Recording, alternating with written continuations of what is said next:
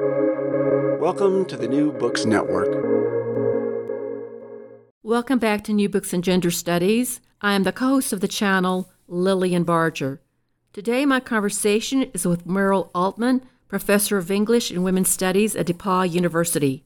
Her new book, Beauvoir in Time, published by Brill Rodopi Press, situates Simone de Beauvoir's The Second Sex in its historical context and responds to negative criticism that muddles what she actually said about sex, race, and class. She takes up three aspects of Beauvoir's works today feminists find problematic the characterization of the frigid woman and lesbians, the analogy of race and class that obscures black and working class women, and her examples drawn from white middle class experience. Charged with ethnocentrism, interpretations of de Beauvoir, ignoring her place and time, distorts her contribution. Through close reading of Beauvoir's writing in many genres, alongside expansive criticism, Altman shows that what appears as a problem for feminist theory is best understood by full consideration of Beauvoir's engagement with Freudian, Marxist, and anti colonial thinkers. Extremely helpful in understanding the place of the second sex within international feminist theory, Altman offers insight on how Beauvoir is still relevant in the age of intersectionality and identity politics.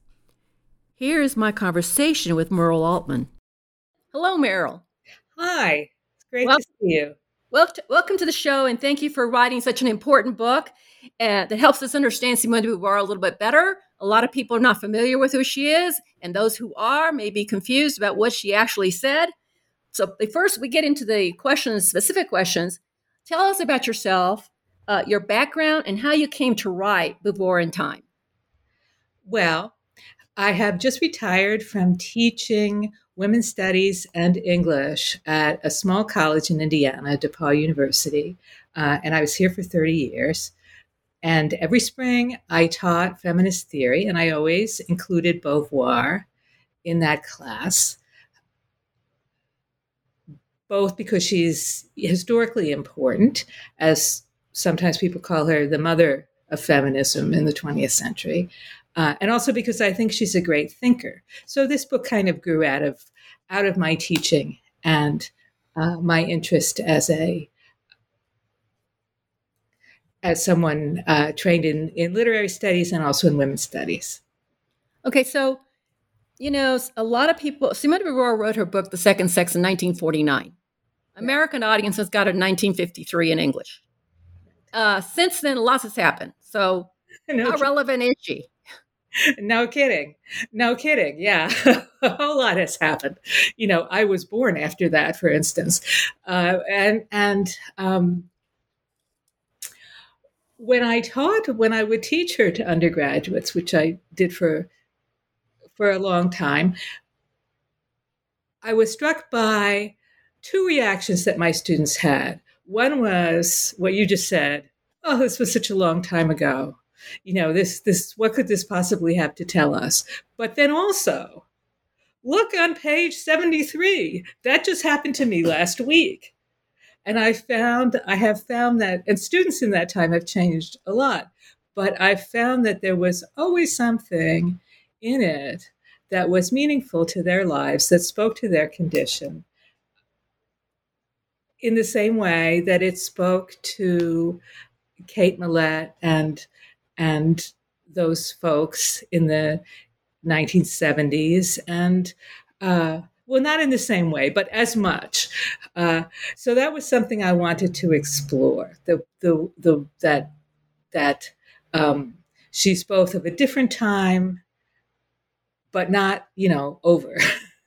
yeah, in other words, she's almost eternal. Some of her ideas are kind of eternal or perennial. They've been around forever. Uh, so the things that she points out. Well, I would I would like to think that some of the things she talks about might not be with us forever. Uh, violence against women, for instance, we like to think that won't be with us forever, but the fact is that it's been with us for a long time. Okay, so you point out that many people who claim Beauvoir or talk about her have never really read her. She, uh, she's one of those people that people like to evoke, but they they may have a few lines from her book that they kind of picked up somewhere, but they have never read her. So, do, how much do you think this has led to misappropriation, distortion of what Beauvoir has actually said, and, and in a way makes her makes it she makes her work meaningless because everybody has their own take on it. That it's not fully engaged with the text itself. Well, I guess I think that everyone having their own take on a thinker of the past is actually a good thing. That people should look for themselves and see what they think and not have their expectations set by someone else's agenda of what what it's going to say. I think that if people do pick it up, they might be if people pick it up who haven't read it in decades or who have just read the introduction in some course or, or just heard about her as a you know as as a, a person who did certain things uh, they might be surprised by by a lot of what's actually in the book. And and that's i guess what i'm hoping for more than that there's some one right way to read it that that people should i hope uh, engage with it and look at the things that seem weird to them and think, gee, why would anyone think that? And just just approach it in a in more of a spirit of of curiosity, maybe, as opposed to, oh, this person, this writer has been packaged in a certain way. Or even this is the kind of book you have to study in a course. Because when the book was published, there were no courses. There were no women's studies courses. And it was a paperback with a naked lady on the cover of it. And people just bought it in the drugstore and read it. And it, and it changed their lives. So, so a, in a way, uh, what I'm hoping for is, is, is a restoration of some, uh, some sense of reading, not as an assignment or drudgery or that's something I should know or educate myself about, but just here's someone who had some thoughts uh, about quite a few things.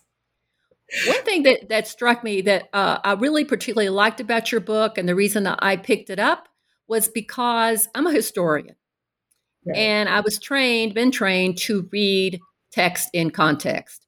Right. You know, read a text with what was going on around at the time it was written and what they were what the person was responding to. And if you don't do that you can very much do i think a lot of violence to the text because you're not reading it within the frame that the intent and so uh, of what they're responding to. So i want to ask you um, what what elements of, of the context have been ignored uh, when reading The Second Sex and, and, and, the whole body of work that Simone de Beauvoir, she wrote a lot. I mean, she wrote all kinds of things, uh, political essays, and she wrote novels. And so she didn't just write The Second Sex. Can you uh, tell us what are the elements of the context? Because there was a lot going on in 1949 and 1948, lots of what was going on. Right, right. Well, I think one of the things that people have missed about her is how fully she was a woman of the left and how committed she was to anti racist politics, to uh, politics of social justice. And I think people have missed that because social questions of social justice looked very different at that time you know, oh, the the um, the Second World War was an inevitable reference point for them. Uh, the uh, a, a, little later, uh, anti-colonialism would be an inescapable reference point. I say them, I mean I mean Beauvoir and Sartre and, and all of the existential group that she was part of. Um, and anti-racism was a real inescapable reference for Beauvoir after she had traveled to the US. Sexual liberation of a very uh, basic sort. You know, women had only just gotten the vote in France. right after the war. Um, a woman couldn't uh, move without her husband's consent. A married woman, it it the people didn't have their own money. You know, it was so it was a very uh, so some of the some of the things, um, and and also uh, she was writing out of as someone who had freed herself from a very restrictive educational, uh, her early education, a, a very middle class Catholic respectability uh, of a of a of a really stifling kind, and so sexual self determination for women was really basic to her, and of course, it's basic to us too. We use different words to talk about it. We use different we're, we're having different arguments with different people. I like what you said about who, who people were arguing with. I think that's that's inescapable. Um, and so learning about beauvoir's context has really helped me learn an awful lot about the 20th century period yes it, I think I think her book, uh, the second sex specifically, uh, speaks to a broad range of historical moments. I wanted to ask you about why do you think that most Americans, particularly Americans, have misread her because they read her from a liberal paradigm versus a, a, not an existential freedom perspective, that they don't understand her politics because they're coming at it from a, a liberalism a frame? That's really interesting. That's really interesting. Um, because you know, from from from, uh, you know, Beauvoir was not that interested at all in uh, the fact that the French women had gotten the vote. She wasn't interested in in right. liberal politics. She right. was very critical about engaging in liberal political maneuvering. You know, mm-hmm. uh, protesting, petitioning, voting. Uh, so that so some people could say she was apolitical or anti-political, but it was really because she was not a liberal as a, a liberal thinker. She was a existential freedom thinker. I think that might be right. I, I want to think about that more. There are a lot of reasons why people, well, first of all, Americans um, were not in a good situation to understand her right away because I don't know if people know this, but the first English translation of of the second sex was terrible, and it was. Um, it cut out a lot of her examples. It cut out a lot of the texture of her work. It misunderstood a lot of the existentialist and philosophical terminology. There's a much better one now. Um, so if, if anyone out there is, is wondering which one to buy, don't buy the one by H.M. Parshley, buy the one by uh, Constance Borde and Sheila Malovany Chevallier, which is, um, you know, it's big. Well, it's a big book. What can I say? But so, so in a way, it was kind of a self-reinforcing thing because uh, the publishers of the American version were um, were were looking to make a buck, and I mean they weren't bad people, but they were they were publishers, and um, they they they made assumptions that the American audience needed to have it dumbed down, and so that be, then became a self reinforcing thing. Um, and they also made the assumption that American readers would not be interested in the politics. Uh, and, and therefore, um, this, uh, so a lot of it got cut out or got uh, kind of distorted.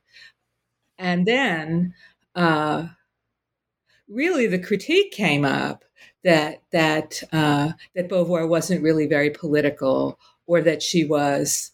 I have to think about what you said because people have also criticized her for being too lib- too much of a uh, liberal thinker in the sense of of uh, uh, you know when when, pe- when people say uh, oh, she's just a liberal. She's for like free speech or whatever, and she's a white woman and blah blah. Right, right. White middle class woman. But but I, I think I think there is I think there's something I think there's something to be said for that. That there was really not a meeting of the minds, or the French have this expression that mean that that that translates as a dialogue of the deaf and that's and that you know and that's that's a lot of what uh, that's actually a lot of what the book is about is people thinking that they're talking about the same thing when they're not. right. And I, yeah, I, I, I think that the the the publishers uh, first they didn't think that Americans would be interested in uh, existentialism. Uh, you know, that was sort of the French thing. I think that was one of the things. And the other thing they they pitched it and marketed it as a sex book. Right. Okay, and to- they totally missed that one. Uh, so right well, from the get go. No, because because it is sex book. Well, it is a sex book, but you it know is, what I mean. I thought it was a sex manual.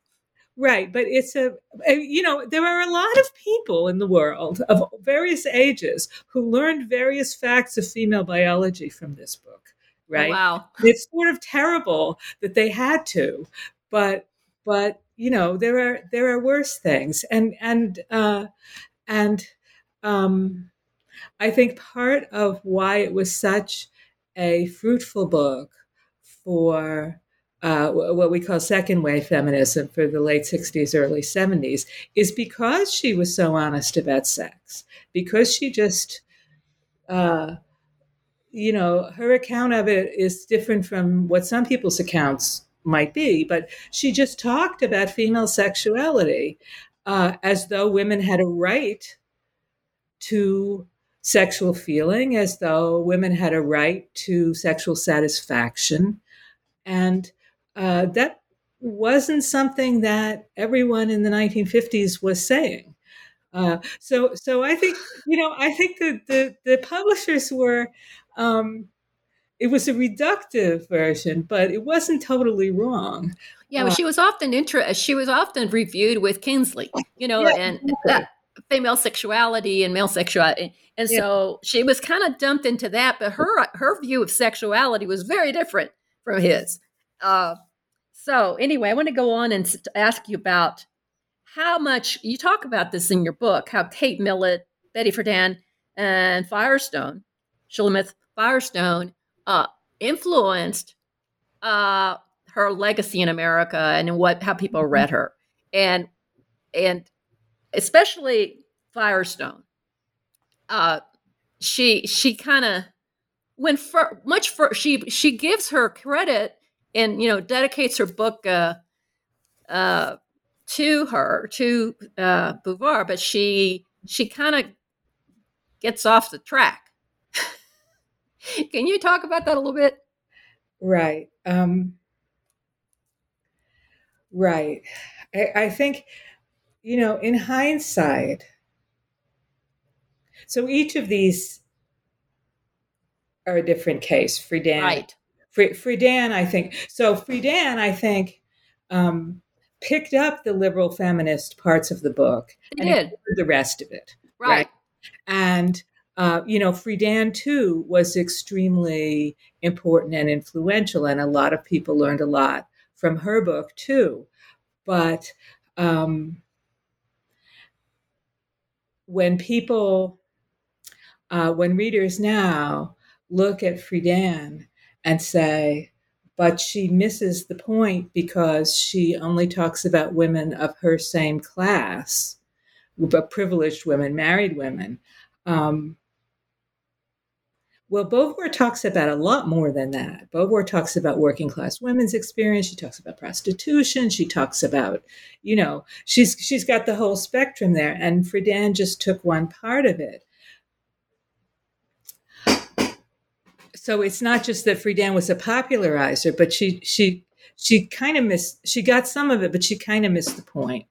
Um, and and I think I think I think it, I I've re- read both, and I think what I have uh, concluded was that Friedan, what she did was she was looking at uh, also ideology, you know, the mm-hmm. feminine mystique, the ideology.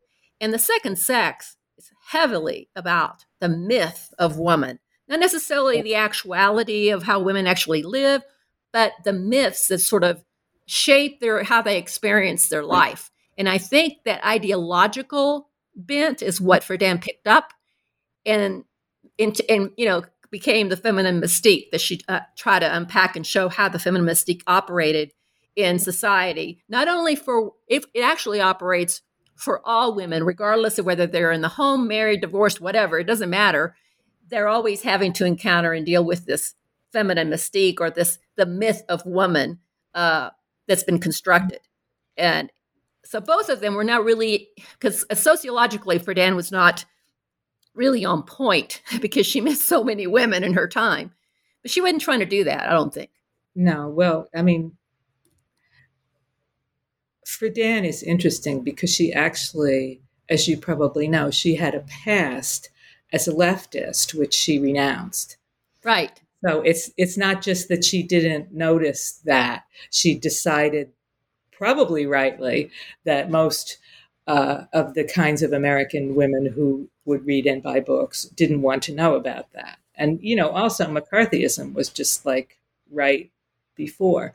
Um, but there actually is a surprising amount in the so there, so yes the the myth of woman the eternal feminine um, the fact that that is garbage the way that it's been used to um, keep women down and keep women out that is really important in the second sex. But there's also a lot of structural analysis. There's a lot of there's a lot of i don't know that this will make people more wanting to read it but there's a lot of statistics in there there's a lot of there's, there's sorry there's a lot of you know facts in there there's there's a lot of um, well, I wanted to know about prostitution, so I went to the library and I found all of these. There is a lot of soci- of what we would think of as sociology in there. So it's not just uh, here's my theory, here's here's uh, what I see in my life, but but it, it's a real it's a real attempt to to to bring everything together in a completely what we would call an interdisciplinary way. Firestone to me is a different story. Um, because um, if you look at the dialectic of sex now at Firestone's book, um, she thought she was going, she thought she was more radical than Beauvoir. But if you look at what she says about race in that book, you just can't even, you just can't even you just can't believe, right? And um, and that's not in Beauvoir. Firestone took uh, took Beauvoir's what Firestone says that um, is that Beauvoir made a mistake in that she didn't put women's oppression at the center of her book, right? So Beauvoir has a general theory of oppression, which she then applies to the case of women. But she also talks about race and class and, and uh, nationality and other things. And she develops this, the, just a general theory about, of um, people might not know this is Beauvoir, but when we talk about othering, when we talk about turning somebody into the other, you know, uh, that's in Beauvoir, and that is Beauvoir's like general theory of oppression. And Firestone um, thought she was being more radical by saying, no, it's sexual oppression that's at the heart of everything. And even racial oppression is like an offshoot of it. And um, apart from the fact that that some of what she says is really um, nuts. I'm sorry.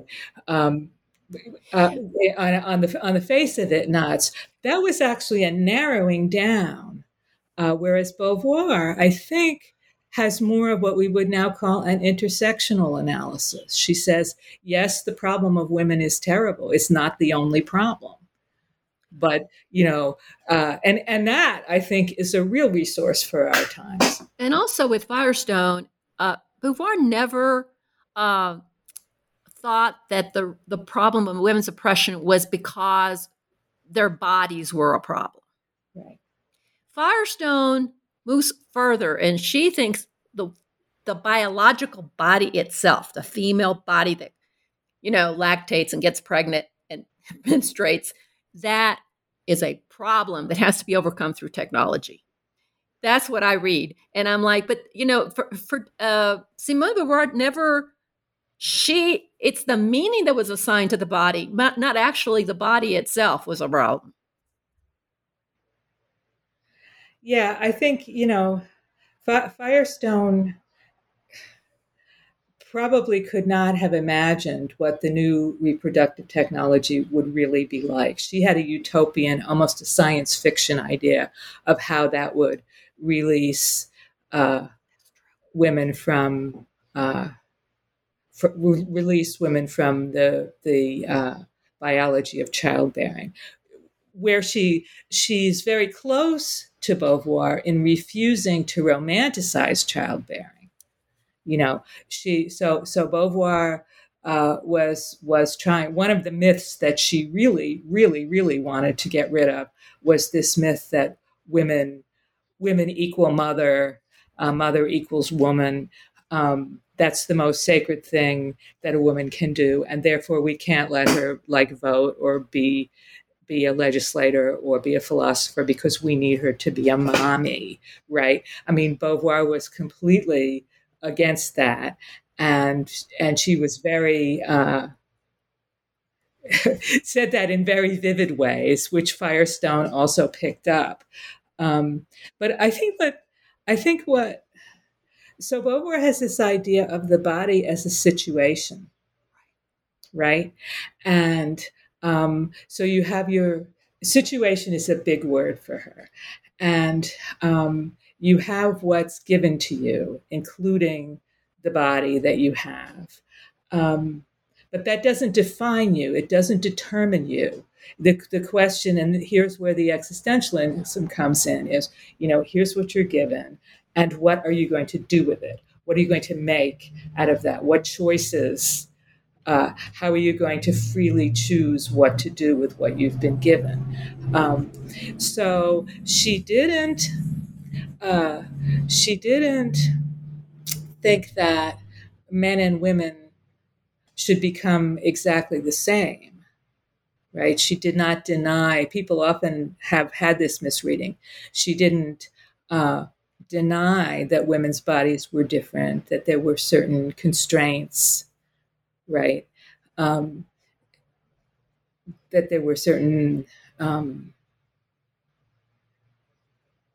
she she talks a lot about how children are brought up, and she's very uh, she gives an account that would later be called social constructionist of you know how the choices of that girls have are narrowed down by what they're allowed to do by what the messages that they're that they're fed and all of that as opposed to little boys but at the same time she um, she gives the body its due that's right that's right. I, I think this. I think that's correct.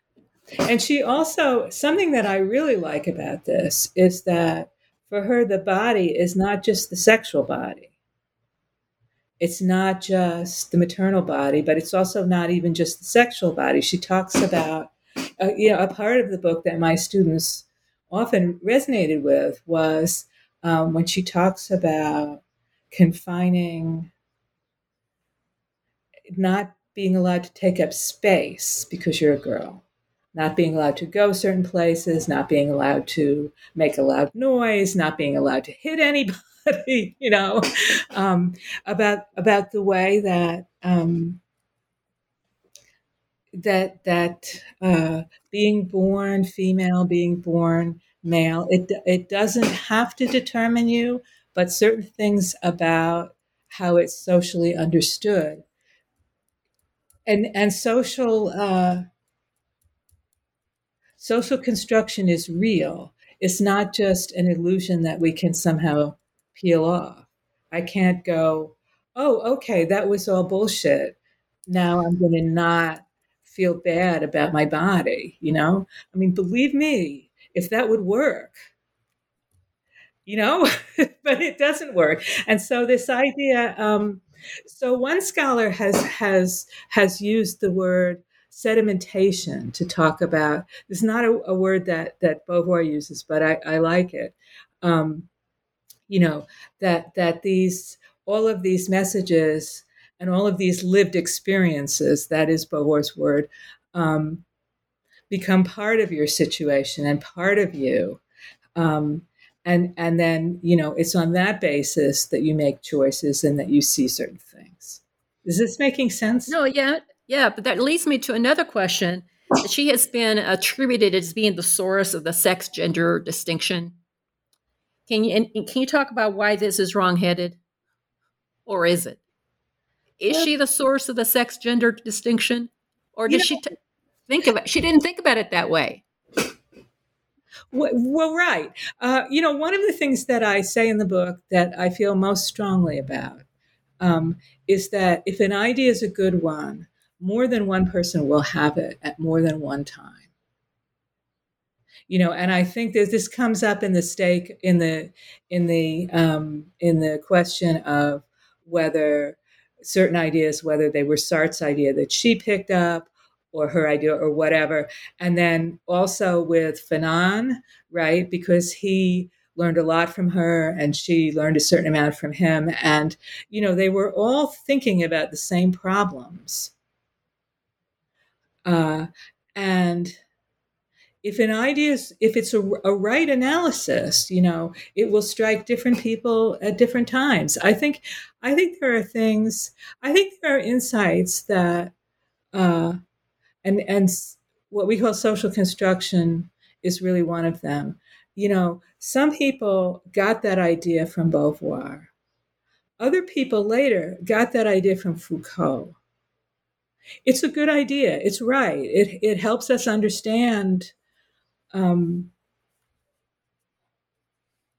how complicated human beings are you know how we're both in ourselves and with others and and and the effects and uh, I think the the uh, but the the terms that certainly um, she did not have access to these terms sex versus gender. She she does and and French people uh, until pretty recently didn't uh, pick up on the word gender in that way. But I think she did. I think she did have.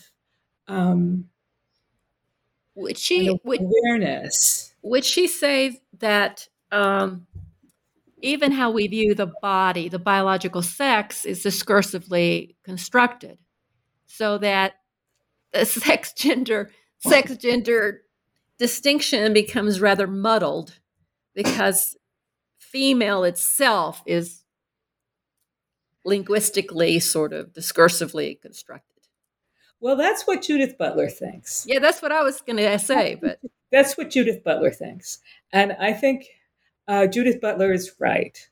So, um, and it's interesting that Butler's earliest uh, writing about Beauvoir, she's like, this is great. I agree with Beauvoir. And then when she went to write Gender Trouble, which is her breakout, wonderful book, um, she presented what she was saying as an advance on Beauvoir and something of a critique of Beauvoir. And whereas I see them more, um, and the further away, this is the time aspect, the further away we get from that moment when Butler needed to say, no, I am making a new theory that will revolutionize feminism and and and Beauvoir, you know, go away, right? Um, the further away we get from that point, the more similar to each other they seem. Um, hmm. Yeah, and and uh, and the same, and and so so I see that as a. I think Beauvoir. I think Beauvoir leaves open a lot of possibilities that later theories might foreclose. I think there there was a uh, so I talk so you know the book is partly reception study in a way that I that that I um, that and and I talk I have a long part that's about the 1980s. And in the 1980s, it was like you were either an essentialist or you were a social constructionist and you had to like throw tomatoes at the people who were not in the same on the same team as you there. And so um, so people uh, at that time i'm really oversimplifying but i think this is not totally unfair. So uh, during that time uh, pe- social constructionists threw tomatoes at beauvoir for being essentialist and other people um, who had more who had more um, investment in the idea of of woman as um, of, of, centering woman and womanness, uh, which at that time I would have said, "Ooh, essentialist tomato." But but people people people who who at who felt that way threw tomatoes at Beauvoir for not for being a social constructionist and for not giving enough credit to the body right so what this tells us it's like it's like when you get student evaluations and some of them say there's too much reading and some of them say there's not enough you can go right i must have gotten it right you know because that wasn't that was that was our argument in the 80s i'm dating myself but hey whatever that was that was an argument that was really important then but it wasn't her argument it wasn't you know, on her horizon. And it's not our argument now either, because uh, views of the body have really changed. The world has changed. Um, so that's another reason to to kind of go back around and, and say, well, you know, can you can you think both of these things at the same time? Right, and I think that's I think she was thinking both at the same time. that's yeah. how I that's how I read her. But anyway, and don't, and don't we, you know, don't we think both those things? Yeah, absolutely. Uh, so there's another question here about her idea of uh, you talk about identity politics today and how Beauvoir uh, didn't really he, she, in the second sex she wasn't really calling for women to rally around their identity as women. Okay, and and she said you know women don't say we uh, that kind of thing. So and she's been accused of you know being uh, a, a detriment to real feminist politics. What do you think about that? Uh, is her does her idea are her ideas uh, do they foreclose a true feminist politic, group politic, and a group identity by which to uh, strive for greater freedom?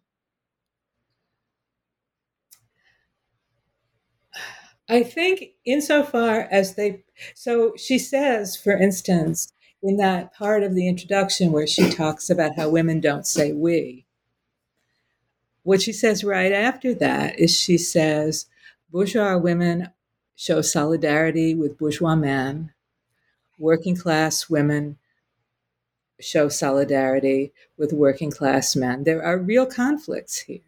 It's not, and and they're not. Um, there there are there are generally genuinely uh, economically and practically rooted reasons why it doesn't necessarily make sense to women to be part of one movement, right?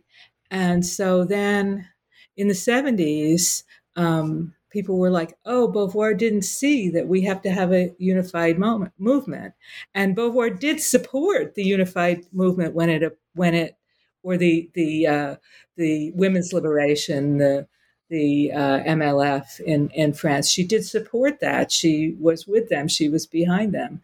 Um, she helped them.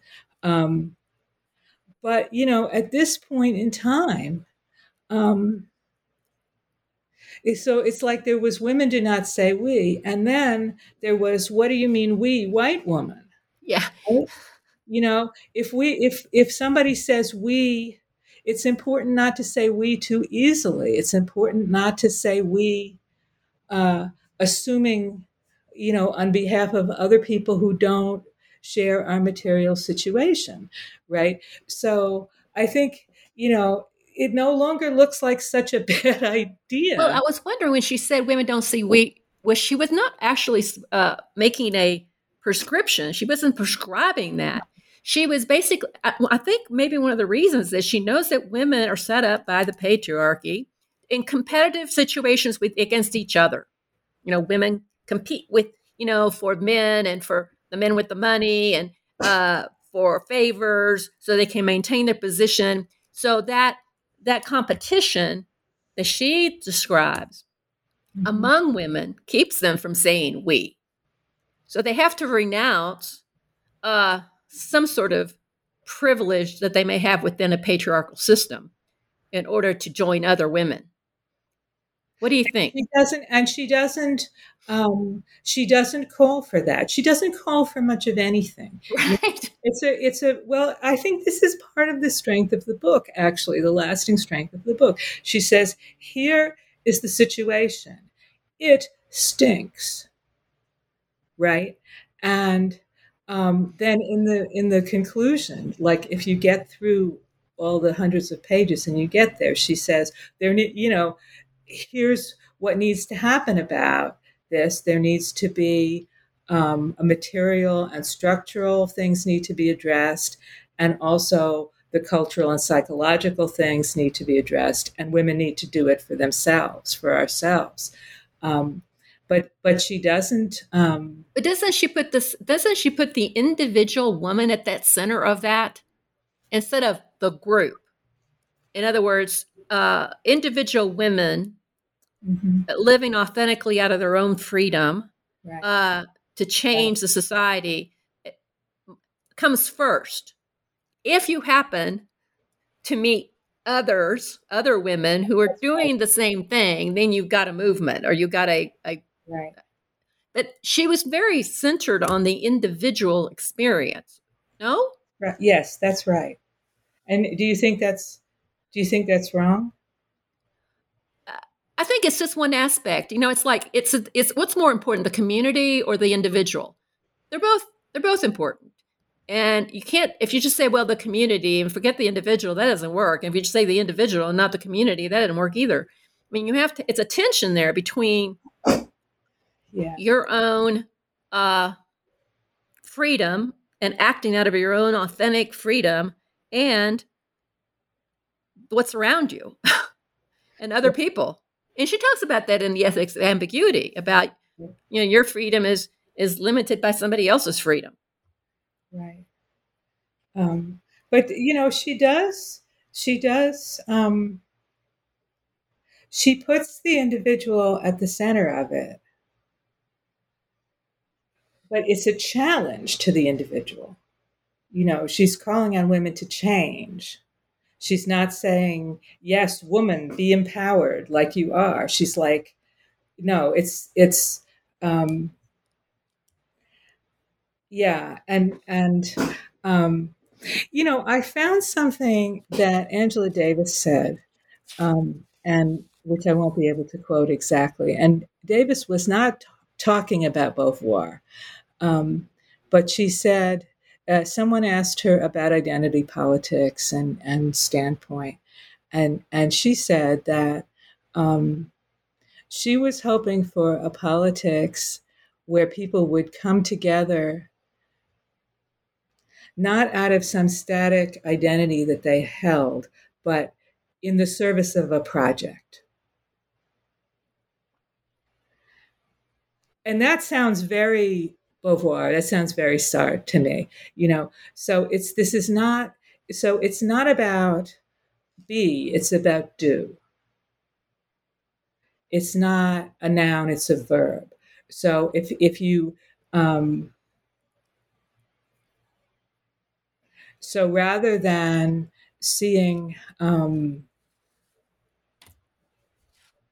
seeing some kind of um, I mean, you're you're right. Beauvoir does not envision a collective identity. She doesn't, and that's a, a, a, that's a limit. That may be a deal breaker for some people, right? Uh, and I I totally get why. Um, but what she does envision is uh, free individuals coming together to do something, right? To to um, to get rid of colonialism or to um, but it's usually, yeah, but it's out of law. isn't it uh, out of a recognition that you're never going to be truly completely free if the other is not free. Right. Right. Yes. Thank you. Yes. That's that's that's yes. That's that's really um, that's really that's the piece I left out. You know that that my freedom is meaningless if other people if it's based on the oppression of other people, um, and uh, she has this almost these almost um, Kantian moments in the Ethics of Ambiguity where she says, you know, if I can't will the freedom of everybody, I can't will mine. Um, and and that, you know, as abstruse as it may sound, has has been uh, a really great and important um, motivating rallying cry for uh, progressive movements ever since. You know, uh, I had a bumper sticker for for a, a, while that said "None of us is free until all of us are free." Maybe you had that bumper sticker too. You know, um, it's that's just true. Uh, that's just true, um, and it's something that she never backed away from. Um, and uh, yeah, it's utopian in a way, but it's not about. Um, well, isn't know, that what real no good? Point, sorry, there's, there's a, no point where she says, "Here are the five things the movement has to do." Well, she yeah, she wasn't a strategist. she was a philosopher, and as a good you know a good philosopher, their job is is to be in a little in a bit uh, utopian. Okay, of what could be, the possibilities. That's what they're supposed to do. They're not supposed to give you a practical guide to things. Uh, so I want to talk more specifically about the things, the critiques that have been uh, hurled at Simone de Beauvoir. Uh, once it's how she talks about women's sexuality, the frigid woman, the lesbian, uh, how she talks about rape, all these different things that have just sent, you know, many, many generations of feminists screaming out of the room. So Can you talk a little bit about those issues? I know that it's really complicated, and you do you do a you do a fabulous job in your book. Your book. So, um, yeah, how do we? How do you turn people on to get to get through the to get through those passages where she says things about women's sexuality that are just uh, really up put you know put you off. You go, wow. She you really know, doesn't like women. the first the first time I, I was assigned to read this book in graduate school, I hated it. Um, and um, we were made to read all of it, and I was like, why? And part of the problem was that I was reading it in English, but um, but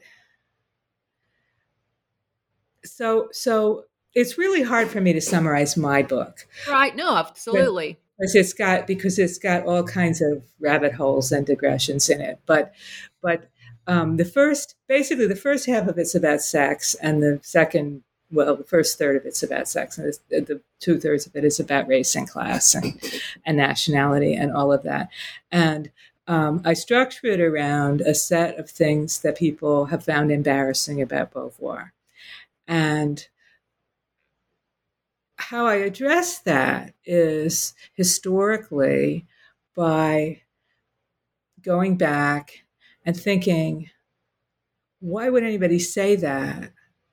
What was she reading? What was she reacting to? Right. Um, what else was going on there? And um, what was the language of the time for talking about these things? And, and I start from the assumption, which people have not always done, but I start as a reader from the assumption that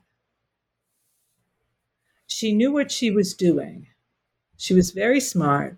She was very looked into things from a lot of different angles. Um, she knew what she was doing. So, what did she think she was doing, and why did she think that? And um, and who else thought that? And, and what else did people think about it. Um, and I don't always end up, you know, this is this is not a book about making excuses for things that Beauvoir said. But I think we have a richer understanding both of her work and of the situation of women in the 20th century, women and other um, groups who uh, are not white and, and male and, and uh, middle class. I think we come away with a richer understanding of what was happening uh, for people, uh, both during the time when she wrote and also during the times when people responded to her. Um, so, so I guess that's that's that's part of that's part of it. I I think um, what I ask people to do, and what I hope I somewhat help people to do, is to engage with what's weird and not dismiss it.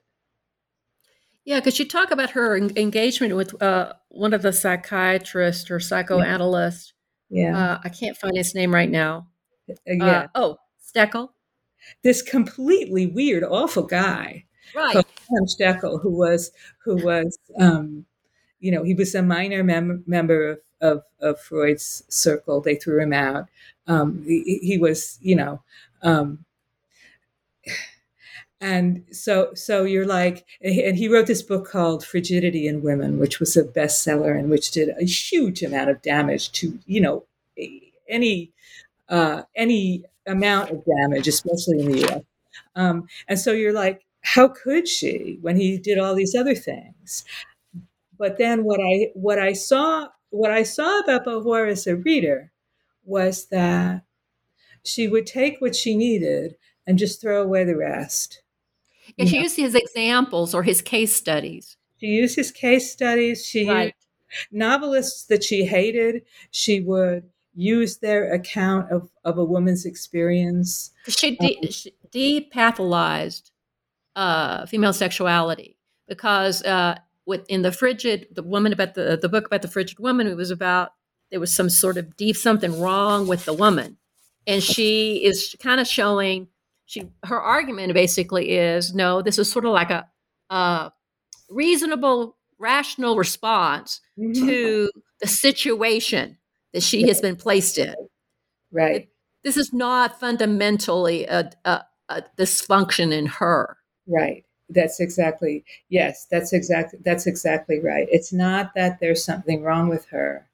Um, it's that look at what happened to her, and no wonder she's not orgasmic with this jerk that she's married to. You know, I mean, I'm oversimplifying, right, but not that much because there are a lot of sto- lots and lots and lots and lots of stories about about terrible sexual initiations, as she calls it, about uh, awful marriage nights, um, and um, but she, you know, where she differed from Freud is that um, she um, so she tells several times uh, a, an anecdote um, from Denis de Rougemont, it doesn't matter from who, about a woman who was in a psychiatric clinic and um, because she had this delusion that birds were attacking her.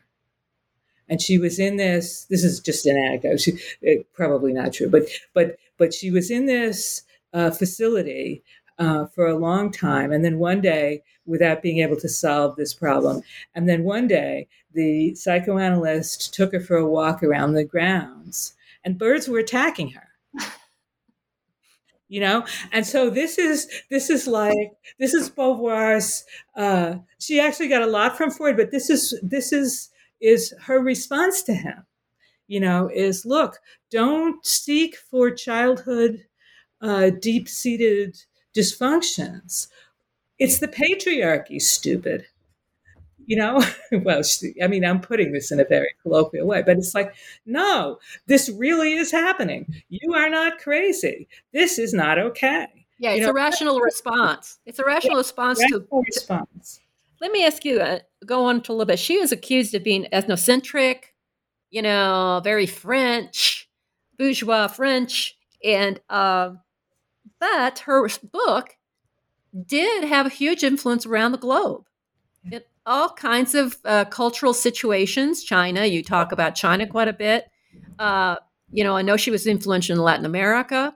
Mm-hmm. Uh, so, in this uh, circulating around the globe with its multiple, you know, translations and how much has been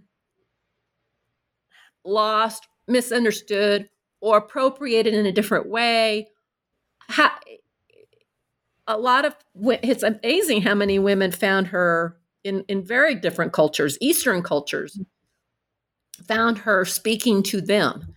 I thought that that was so. It's kind of hard to accuse her of being ethnocentric when she's speaking in ways that are like universal. And is that kind of a universalist viewpoint that we should reject? Is she just talking about Western women? You know, I think I what I'm going to say about this is um, there's an insight from reception theory that goes, and I'll explain what I mean by this in a minute. It goes, meaning is realized at the point of reception. In other words, the meaning of the work that happens when I read it and I see in it what I see. Mm-hmm. And then I make of it what I make of it, mm-hmm. which is a very existentialist idea. If you think about it, this is what we're given, this is what we make, right? And um, and she would have been so happy with that, really.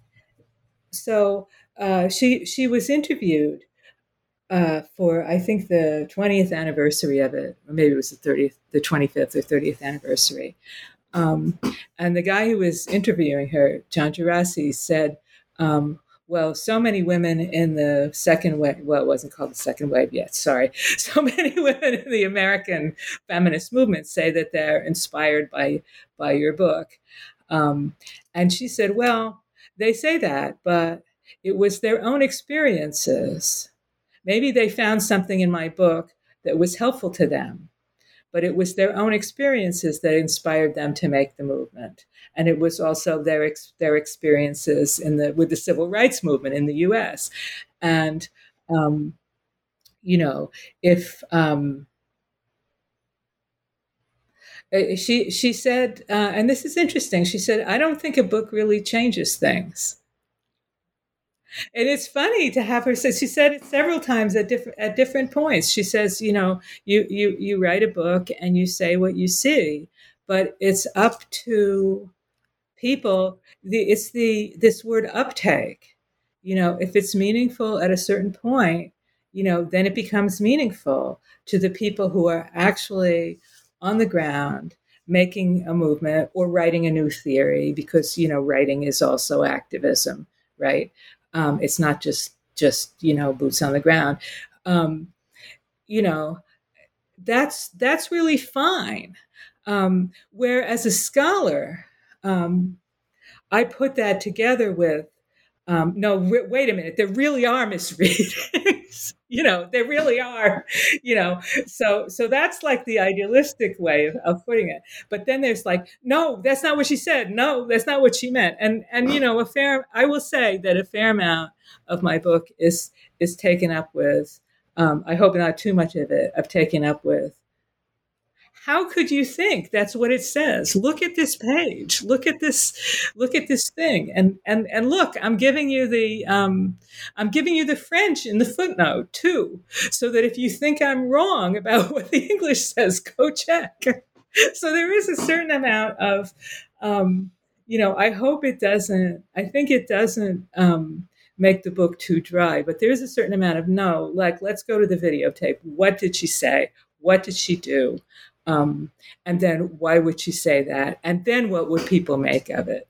Um, so so that's the that that's my that's my hope for it. That's my hope for it. I have a, a final question for you. Um, a novice read, reader who's never read The Second Sex, they get inspired to go out and read it. I got to read that. I've heard about it.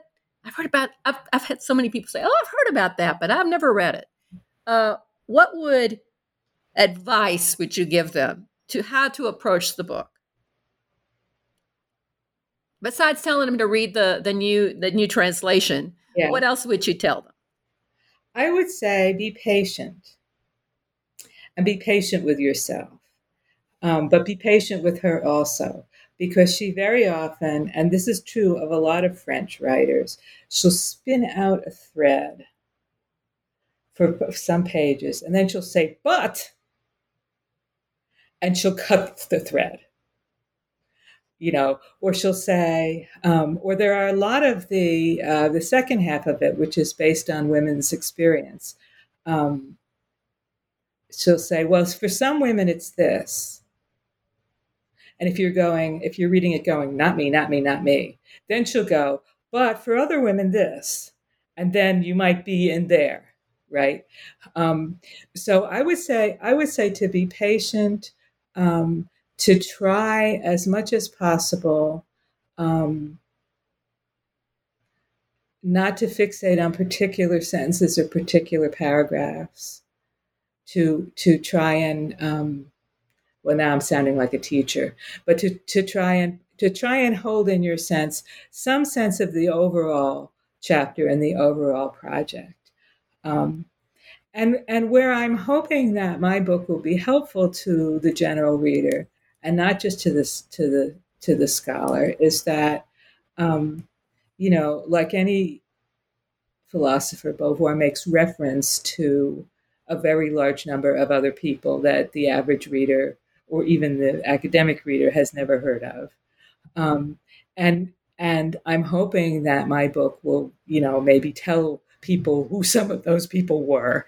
Um, not that they necessarily, not, oh my God, I can't understand this book until I've read like four other books, but like, this is who that guy is. Don't worry about him.